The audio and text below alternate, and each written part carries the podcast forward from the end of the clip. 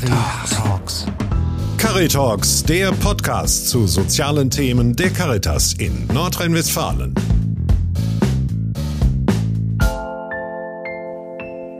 Sie sind bei Caritalks. Mein Name ist Christoph Grätz. In dieser Episode geht es um eine Institution, deren Fürsorge sich wohl niemand wünscht, um deren Existenz wir aber umso dankbarer sind, wenn wir sie wirklich brauchen. Kinderhospizdienste.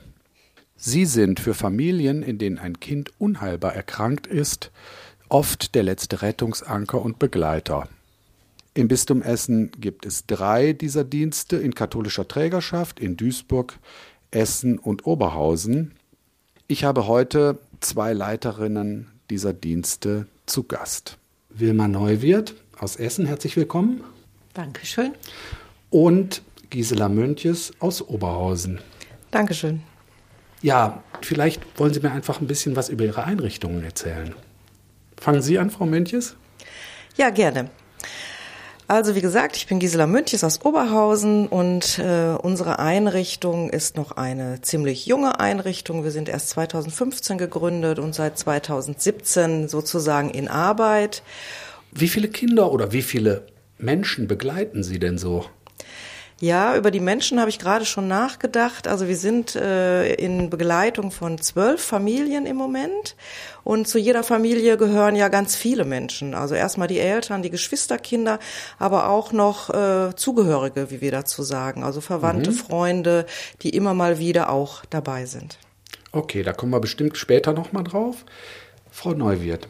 Ja, ich komme aus Essen vom Kinderpalliativnetzwerk. Äh, das Kinderpalliativnetzwerk ist eine etwas größere Einrichtung. Der Kinderhospizdienst ist ein Bereich darin. Ansonsten haben wir auch noch spezialisierte ambulante Palliativversorgung für Kinder, eine äh, sozialarbeiterische Begleitung für die Familien und auch Trauerbegleitung. Und ähm, von daher arbeiten wir auch weit über Essen hinaus. Und der Kinderhospizdienst selber begleitet Familien in Essen und den umliegenden Städten, während der Rest eher so im, fast im gesamten Ruhrgebiet tätig mhm. ist. Im äh, Kinderhospizdienst werden immer so zwischen 35 und 40 Familien begleitet. Mhm. Ja, wir sind heute hier, um so ein bisschen auf Ihre gemeinsame Netzwerkarbeit zurückzublicken. Und was haben Sie denn so in den 15 Jahren Besonderes erreicht? Ja, der äh, Kinderhospizdienst aus Essen ist tatsächlich auch 15 Jahre dabei. Mhm. Uns gibt es 15 Jahre, genauso lange wie das Netzwerk. Wir waren Mitbegründer, damals noch einige wenige Kinderhospizdienste. Mittlerweile sind wir, glaube ich, zwölf Kinderhospizdienste. Äh, und uns war von Anfang an eigentlich wichtig, dass wir einen, einen Austausch auch treten, um zu gucken, wie machen wir denn überhaupt Kinderhospizarbeit? Weil es, wir waren noch sehr jung, es gab damals kaum in Deutschland äh, Dienste. Und äh, wie, was bedeutet uns auch Qualität in Kinderhospizarbeit? Das war eine, ein, ein ganz wichtiges Standbein, was wir darin hatten. Äh, und das ist auch heute noch ein wichtiges Thema, dieser Austausch, Qualität von Kinderhospizarbeit, Weiterentwicklung auch von Kinderhospizarbeit. Was brauchen Familien? Was braucht die Arbeit, um das dann auch weiterzutragen in Politik und Gesellschaft? Stichwort Qualität. Was sind denn so die Qualitätskriterien? Also es gibt schon auch ähm, Kriterien, die auch über die Krankenkassen mit festgeschrieben äh, werden weil wir auch eine Förderung durch Krankenkassen beantragen können, also so einen kleinen Zuschuss dazu. Und äh, das bedeutet schon, dass es eine Koordinationsfachkraft geben muss. Das heißt, sie muss einen beruflichen Background haben, sie muss verschiedene Zusatzausbildungen haben. Die ehrenamtlichen Mitarbeiter und Mitarbeiterinnen müssen geschult werden mit mindestens 80 Kursstunden und äh, es muss auch einen guten Austausch im Anschluss für die Ehrenamtlichen geben. Das ist ein finde ich, ganz wichtiger Bereich, auch dass die Ehrenamtlichen auch weiter begleitet werden. Niemand begleitet unbegleitet. Das ist ganz wichtig. Mhm. Und also ich glaube, es ist auch wichtig, dass man ausreichend Koordinationsfachkräfte hat, um eben auch noch zusätzliche Fragen, die von den Eltern und von den Geschwistern kommen, ähm, Angebote, die man auch machen möchte, äh, wirklich auch für den Rest der Familie da sein zu können. Und das sind eben auch manchmal Fragen, die über das Know-how von Ehrenamtlichen auch hinausgehen, wenn es um sozialrechtliche Fragen geht, um Fragen von Krankenkassen, wenn es um darum geht, wie geht es mir denn überhaupt, Erziehungsfragen, die im Zusammenhang stehen mit, äh, mit der Erkrankung, weil da stellen sich andere Fragen als in Familien mit gesunden Kindern. Ähm, da glaube ich, sind Fachkräfte dann auch wichtig. Mhm.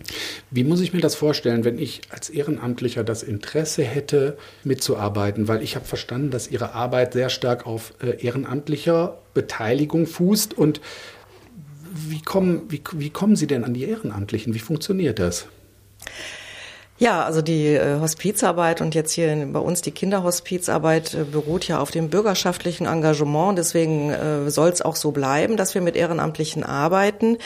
Ähm, und die Ehrenamtlichen, ja, wie kommen die zu uns? Die haben äußern ihr Interesse erstmal, weil sie auf uns aufmerksam wurden, zum Beispiel durch auch mal einen Artikel in der Zeitung, dass da was da über uns erzählt wird, aber auch über die äh, Präsenz, wenn sie jetzt sehen, manchmal haben wir auch so Laufkundschaft, die sehen, ach, hier gibt's etwas, was Kinderhospizarbeit macht und rufen dann an, melden sich darüber. Ja, wie gesagt, Presse. Wir verschicken auch schon mal ganz gezielt äh, E-Mails, wenn wir wissen, da gibt's jemanden, der könnte sich interessieren. Ja, und dann melden die sich bei uns, die Menschen, und wir führen dann ein Gespräch. Erstmal sozusagen in Anführungszeichen ein Bewerbungsgespräch, mhm. ne, um mal zu gucken, was sind denn so die Hintergründe, was ist das Interesse und was für Fähigkeiten oder Ressourcen bringen diese Menschen schon mit wie ist der aktuelle Stand, äh, Familienstand auch in diesen äh, Familien von den Menschen, die da zu uns kommen, um da auch sagen zu können, ist es jetzt was für denjenigen oder nicht? Ist es was für uns oder nicht? Ne? Mhm. Wir sind da eigentlich ganz offen.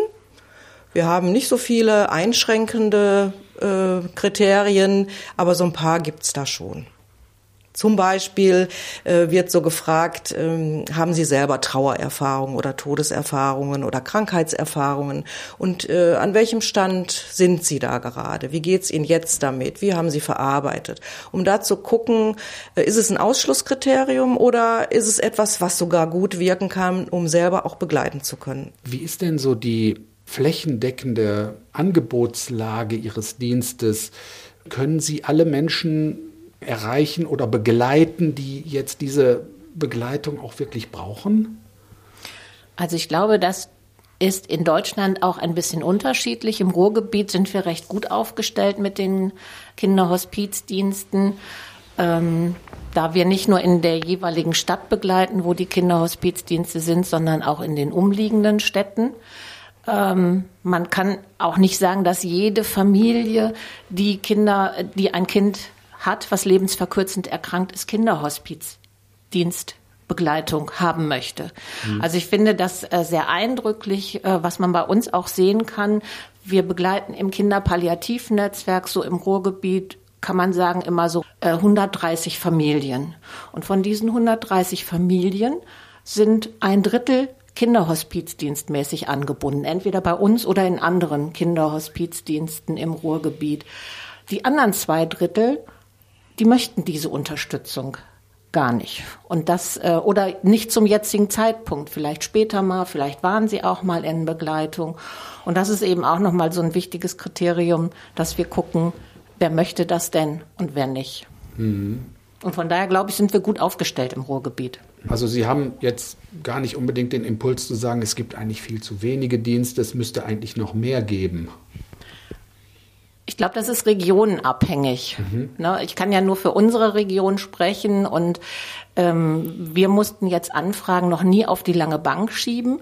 Und da, das Positive ist natürlich im Ruhrgebiet ist ja alles sehr, sehr nah beieinander. Wenn jetzt eine Anfrage aus Mülheim kommt, die, wo wir jetzt gerade sagen, wir haben keinen Ehrenamtlichen, der da gut hinpassen würde, dann würde ich in äh, Oberhausen auf jeden Fall nachfragen, weil Oberhausen, Mülheim ist genauso nah ähm, und nachfragen können die. Dasselbe geht auch mit Duisburg. Also wir sind alle so dicht beieinander, dass wir da auch gucken können, wer hat denn eigentlich jetzt auch wirklich die ehrenamtliche Unterstützung, die jetzt zu dieser Familie passt. Lassen Sie uns einen kleinen Moment mal auf die Finanzierung schauen. Ich habe gesehen, dass zum Beispiel die Hospizbewegung, also Hospize für Erwachsene, ja zu einem sehr, sehr großen Teil über Spenden finanziert werden. Wie ist das denn mit den Kinderhospizen?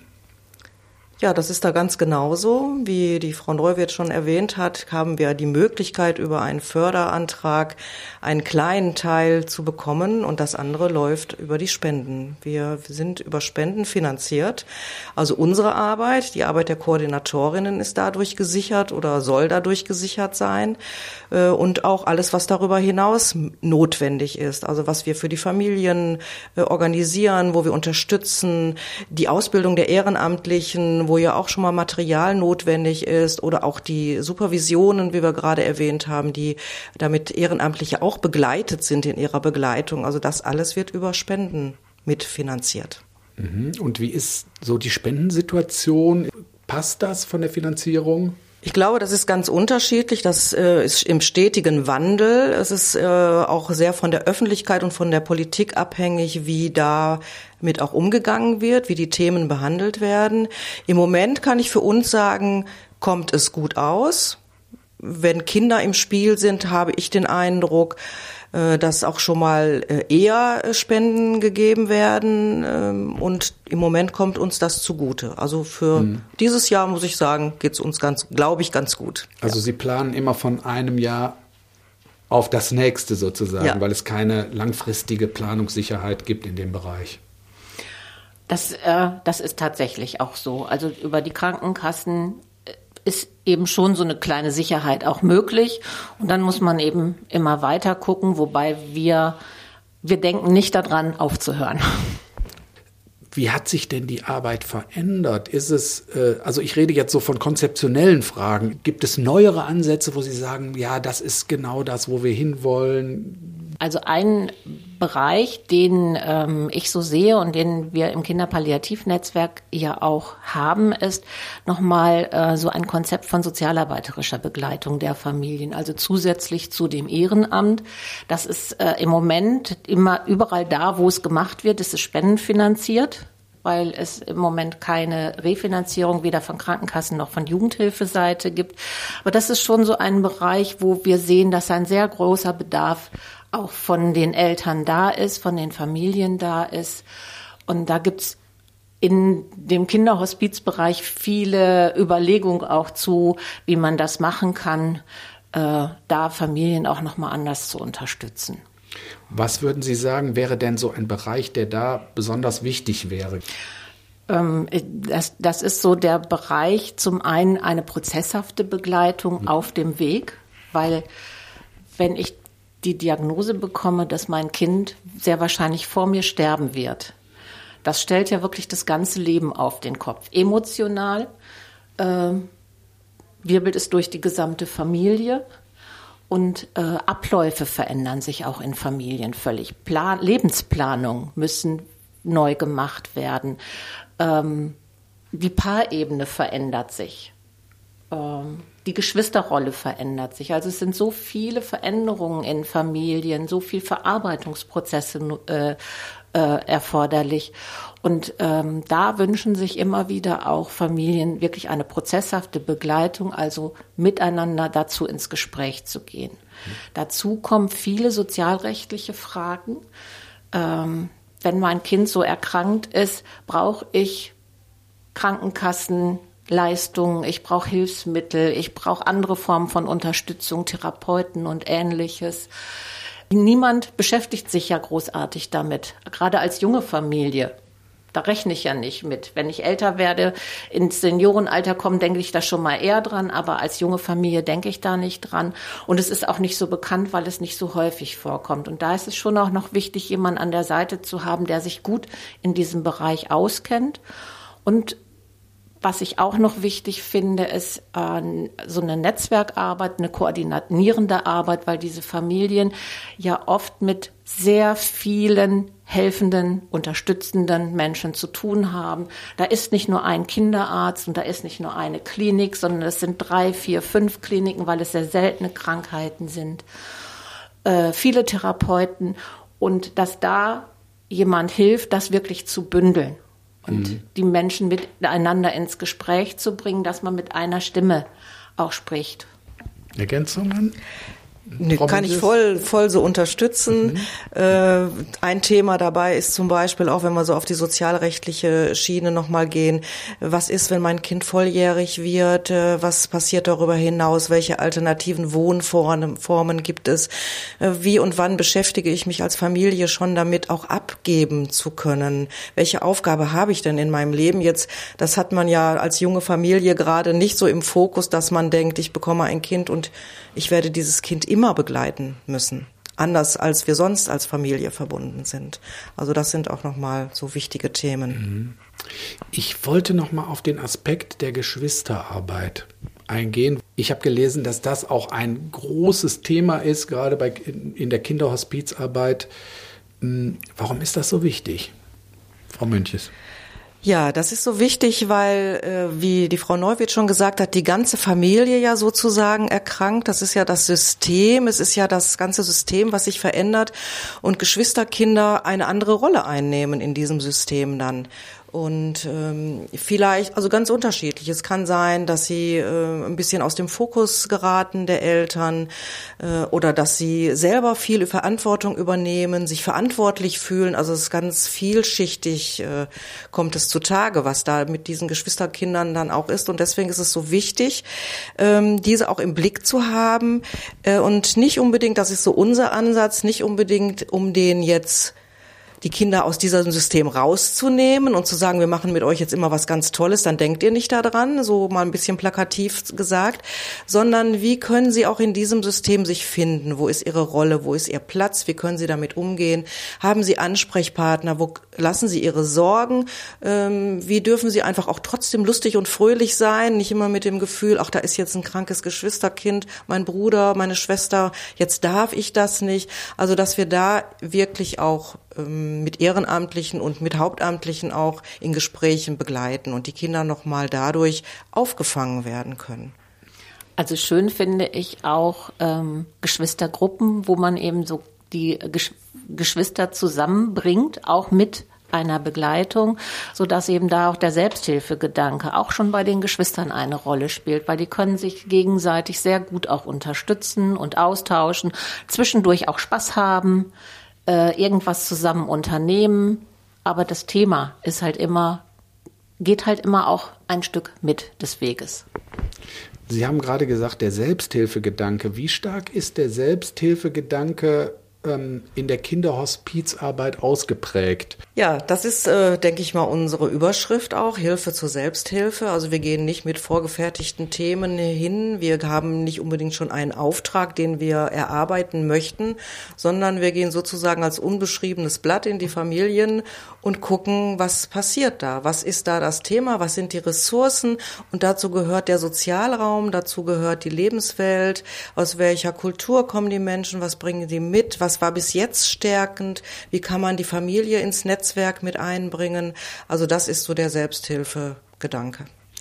Ich habe noch eine Frage zu zum Netzwerk der unterschiedlichsten Professionen, mit denen dann diese Familien konfrontiert sind. Und da ist ja ein hoher Austauschbedarf, kann ich mir vorstellen. Also Krankenkasse, äh, Kinderärzte, psychosoziale Begleitung. Wie läuft das praktisch ab? Helfen Sie sich da auch mit digitalen Mitteln? Also wir ähm, sind jetzt über Corona natürlich auch dazu gekommen. Das ist äh, gut, dass Sie es ansprechen. Ja, die Corona-Frage, die muss natürlich ja, auch noch gestellt werden. Genau. Das äh, hat bei uns auch noch mal so zu einem sehr digitalen Schub geführt ähm, und es gehört auch zur Kinderhospizarbeit und zur Kinderpalliativarbeit, sich auch in unterschiedlichsten Netzwerken zu begeben, und, um sich gegenseitig kennenzulernen. Also es gibt auf Essener Ebene ein großes Netzwerk, Essen gesund vernetzt, es gibt, gibt Hospizarbeit Essen, es gibt äh, auf, auf Landes- und auf Bundesebene Möglichkeiten, äh, sich zu vernetzen. Und ansonsten versuchen wir eben auch, ein Netzwerk zu schaffen, also Kontakt aufzunehmen zu allen möglichen Anbietern, Unterstützern von Familien, mit denen uns vorzustellen, über ihre Arbeit etwas zu erfahren, äh, so dass sie uns kennen und man dann im Einzelfall für eine Familie nicht erst Klinken putzen muss, sondern dann sagt man, wer man ist und dann ist das auch schon klar und dann können wir in Verhandlung treten. Ja, ich habe es ja eben schon mal angedeutet. Wir wollen auch die Frage oder die Corona-Situation nochmal beschauen oder uns nochmal ansehen. Ähm, wie haben Sie das denn in der Arbeit erlebt? Wie hat das die Arbeit mit den Familien verändert? Ja, es gab zu Anfang äh, erstmal eine große Verwirrung auch. Wie gehen wir weiter damit um? Wie dürfen wir begleiten? Wie können wir begleiten? Äh, das war nochmal von anderer Organisation dann auch getragen. Ja, für die Familien äh, war es ganz unterschiedlich. Also einige Familien haben zum Beispiel gesagt, diese Isolierung, die wir jetzt erleben, die die, die anderen jetzt erleben, die haben wir eigentlich immer in einer gewissen Form, dass wir ausgegrenzt sind, dass wir uns isoliert fühlen. Mm, und sie haben uns auch vermisst, also die Ehrenamtlichen, die dann erstmal eine Weile nicht gekommen sind oder sich aus eigenen Gründen zurückgenommen haben oder die Familien es auch nicht wollten, um denen eben keinen Kontakt zu haben. Und haben aber dann auch zurückgemeldet, wie dankbar sie waren, als es wieder losging sozusagen und dass das für manche sozusagen der, ähm, der Kontakt zur Außenwelt war dann, um dann wieder auch zurückzukehren. Mhm. Frau Neuwirth? Äh, ja, wir haben ähnliche Erfahrungen gemacht. Also diesen Satz mit der Isolation, den kenne ich auch von mehreren Familien, die eben gesagt haben, das kennen wir, das ist unser Alltag, aber jetzt ist es noch mal mehr. Also wirklich so noch mal mehr die Sorge ähm, mit Geschwisterkindern, mit einem arbeitenden Elternteil, also dass äh, die Familien sich noch mal eine Runde mehr ähm, abgegrenzt haben nach außen vor aus Sorge vor Corona, weil das ist schon so, diese Kinder sollten das auf gar keinen Fall bekommen. Und ähm, die Begleitung durch die Ehrenamtlichen, das ist mit der Zeit wieder angelaufen. Wir mussten natürlich gucken, wollen die Ehrenamtlichen auch, das ist ja auch ein sehr, wir haben auch ein sehr breites Alter, äh, wollen die Familien das, Viele Familien waren sehr froh, als die Ehrenamtlichen wieder kamen, gerade auch für die Geschwisterkinder. Da sind viele Begleitungen drauf umgeschwenkt, auf die Geschwister, ähm, also da nochmal einen Blick drauf zu werfen. Wir haben viel draußen gemacht, also das kann man ja auch. Und äh, ja, die meisten Begleitungen laufen jetzt so auch wieder. Und es gibt noch die ein oder andere Begleitung, die aus ein bisschen aus der Ferne ist. Also wo die Familien und auch die Ehrenamtlichen sagen, nee, noch nicht. Aber es gibt auch da die digitalen Möglichkeiten. Es gibt da Möglichkeiten, immer irgendwie so kleine Dinge hin und her zu schicken. Das ist auch sehr schön, finde ich. Ja, wir haben auf jeden Fall versucht, mit den Familien in Kontakt zu bleiben und sind da auch sehr kreativ geworden. Also es gab kleine Geschenke oder Tür- und Angelgespräche haben wir das genannt. Wir haben dann die Familien manchmal besucht und auf Abstand an der Haustür kurz gesprochen ähm, und auch so digitale Sachen gemacht wie Zoom-Meetings und solche Sachen und die aber gut angenommen wurden. Ja, wir sind sehr kreativ geworden. Und äh, was da nochmal vielleicht wichtig ist zu erwähnen, dass wir äh, keinen allein gelassen haben. Wir waren auf jeden Fall im regelmäßigen Telefonkontakt. Und das lief sehr viel eben über uns Hauptamtliche dann. Und das ist ja ja nochmal so eine Sache, wenn wir wieder auf das äh, Finanzieren und auf die ähm, Haltungen in der Kinderhospizarbeit gucken, dass eigentlich die Begleitung hauptsächlich durch die ehrenamtlich passieren soll und dass es aber immer Zeiten gibt und in, vor allen Dingen in der Kinderhospizarbeit die Ehren, die Hauptamtlichen einfach immer am Ball bleiben müssen. Wir können uns nicht rausziehen.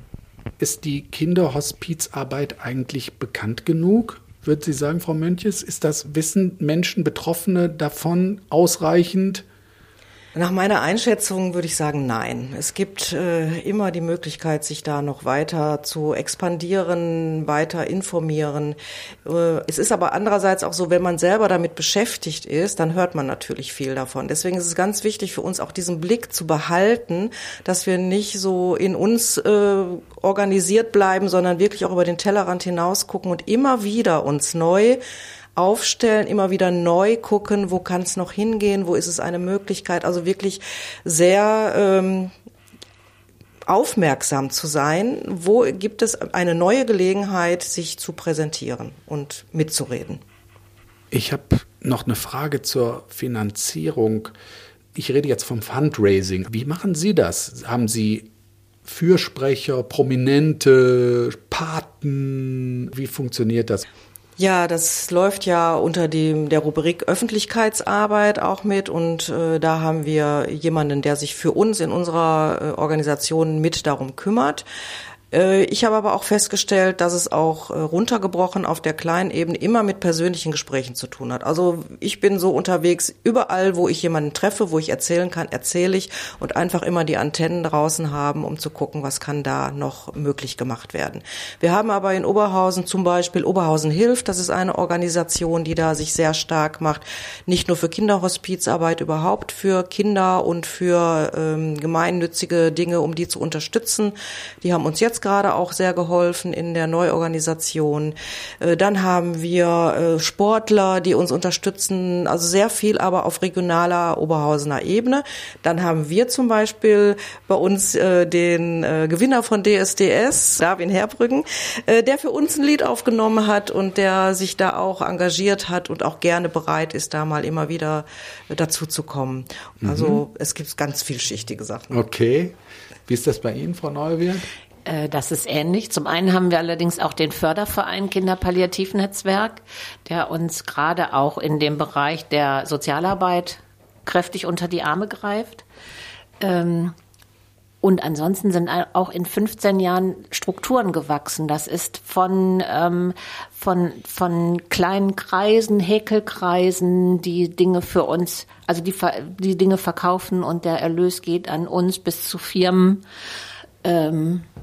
Die äh, von uns gehört haben und uns bespenden. Und, na, und das ist genau wie in Oberhausen, dass wir eben schon auch schauen, dass wir uns schön, so weit wie möglich auch vorstellen. Genau, ich muss noch äh, dazu erwähnen, wir haben natürlich auch unseren Förderverein, den ne, Förderverein ja, St. Vinzenz Palotti, der also für uns da auch zuständig ist und uns sehr unterstützt. Okay, wenn Sie jetzt noch mal so gesellschaftspolitisch vielleicht schauen, was würden Sie sich denn wünschen?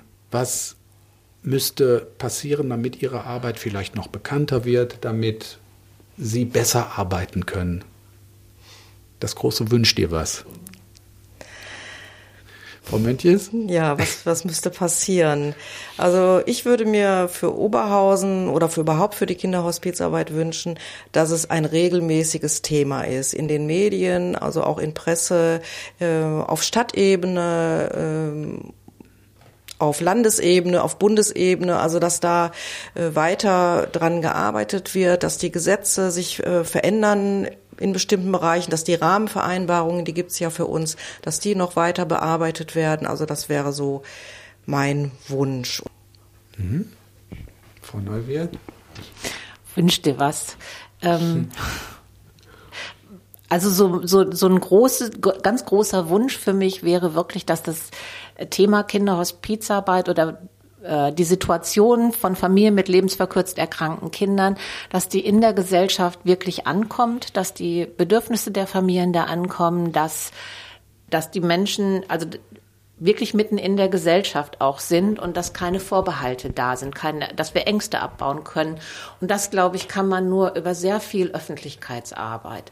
Ein zweiter großer Wunsch von mir wäre, dass Unterstützungsmaßnahmen, gerade auch was Krankenkassenleistungen anbelangt, ähm, nochmal überdacht werden für diese Familien, äh, weil ich finde, sie werden an manchen Stellen sehr alleine gelassen, gerade wenn es um pflegerische Unterstützung geht. Äh, sieht das nicht mehr ganz so gut in Deutschland aus. Viele Familien, die wir begleiten, haben nicht mehr die Möglichkeit, einen Pflegedienst zu bekommen ähm, weil diese Regelungen immer sehr eng gefasst werden. Und ich finde es sehr anstrengend, für Familien 24 Stunden für ein Kind da zu sein, gerade auch wenn es immer wieder auch in lebensbedrohliche Situationen kommt, aber eben nicht permanent. Ne? Also und dann, wenn ihr Kind nicht sehr regelmäßig in lebensbedrohliche Situationen kommt, aber sie immer die Angst haben, weil es eben krampft und jeder Krampf kann, kann tödlich sein, ähm, haben sie immer die Angst. Sie gucken immer nach ihrem Kind. Und ähm, ich finde, in solchen Situationen müsste auch nochmal äh, Pflegedienst möglich sein. Genau, das kann ich wirklich unterstützen.